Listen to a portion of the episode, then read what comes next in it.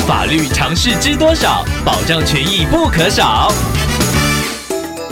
欢迎收听《法律知多少》时间，我们请到瑞银法律事务所律师郑瑞伦来为您解答法律上的疑惑。各位听众朋友，大家好，我是郑瑞伦律师，很高兴又能在这个节目为大家解决一些生活中常见的法律问题，与大家进行交流互动。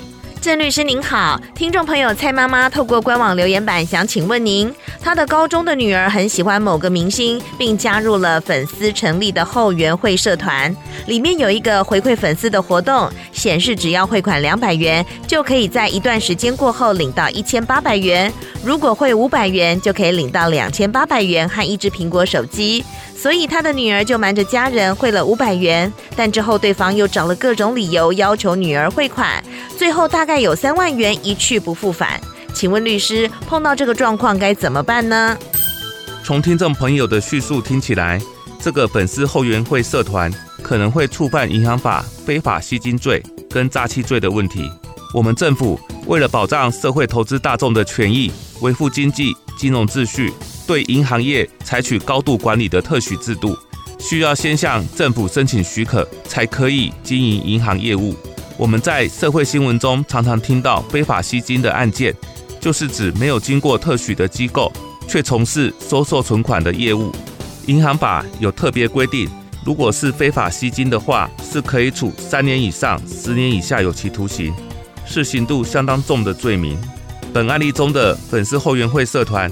提出回馈粉丝活动，向听众朋友的女儿收取两百元，宣称过一段时间之后可以领到一千八百元。那如果收了五百元，就可以领到两千八百元和一只苹果手机。很显然，这个后援会社团是在向粉丝们吸收资金，而且约定未来给付与本金显不相当的报酬给粉丝。这个行为是违反银行法非银行业不得收受存款的规定。听众朋友又说。他的女儿陆续汇了三万元之后，并没有收到任何的红利。那这个后援会社团也有可能早已打定主意，用诈术来向粉丝吸金，但实际上并没有要还钱，或者是给付红利给粉丝的意思。如果是这样的情况，那这个后援会社团就是使用诈术让这些粉丝们交付财物，这样也会构成刑法上的诈欺取财罪。律师在这边要建议听众朋友，赶快收集相关的证据，直接向警察机关报案提告，以免有更多不知情的民众受害。